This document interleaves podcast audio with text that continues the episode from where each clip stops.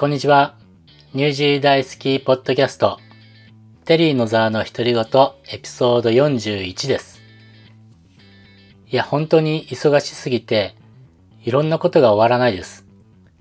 タスクが終わらないまま置いてあるという状態だと、ほんと違うタスクをやってる間も気になってしまって、結局集中できないので、今やってるタスクも終わらないっていう状態です。めちゃくちゃですよね。一つ一つ目の前のタスクを終わらせていった方が、結果的には早く終わるっていうのは分かっているんですけれども、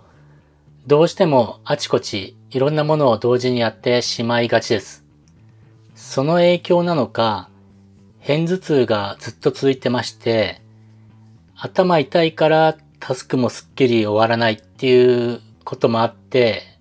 もう本当に、えー、自分が今何をすればいいのかわからない状態になってきてます。これはもう休憩が必要なんじゃないかなと思っていて、実はこのポッドキャストを今日の配信はやめようと思っていたんですね。でも、なんかこんなことで一回スキップなんてしたら、次の仕事も自分都合でスキップしちゃうように、なんか甘えてっちゃうんじゃないかなと思っていて、ここはやっぱりちゃんとやろうと思って録音しています。なので、いつもにも増して今日は短めですが、そこはお許しください。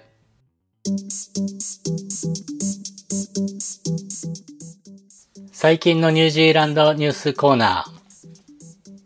ここ1週間のニュースといえば、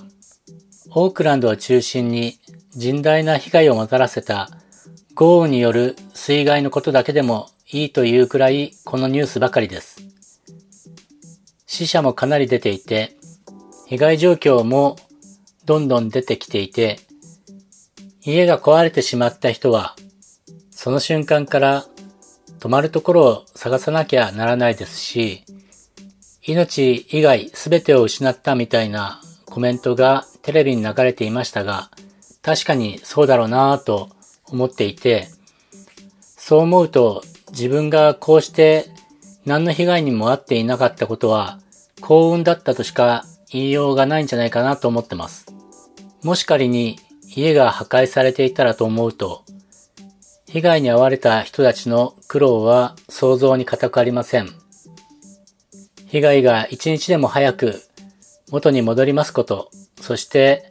何よりお亡くなりになられた方のご冥福をお祈りいたします。どなたか当社の掲示板に支援とその提供期間についてという投稿をしてくれました。そこには支援してくれる団体などが書かれていますので、被害に遭われた方はそこを参照してください。かなり詳しく書かれています。URL はこのポッドキャストの説明文に記載しておきます。はい。今回も前回に引き続き大雨のニュースになってしまいましたが、今日も突然雨が降ったりして天気は不安定みたいですので、皆様どうかご注意してお過ごしください。3月のイベントについてですが、今回は耳寄りなお知らせがあります。3月19日、クライストチャーチで開催されるジャパンフェスタ2023ですが、野外の屋台やアニメ上映、ビアガーデンなどのエリアは入場料無料なんですけれども、屋内で展示している漫画やアニメなどの作品、コスプレカフェなどを覗きたい場合は入場料が有料となってます。大人15ドル、子供10ドルです。ただ、2月28日まで前売りチケットを購入すると10%引きで購入できます。ぜひ今のうちにお買い求めください。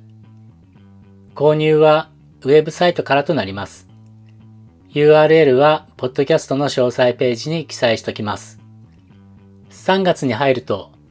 イベントの前日までなら5%引きです。当日の販売は割引がありません。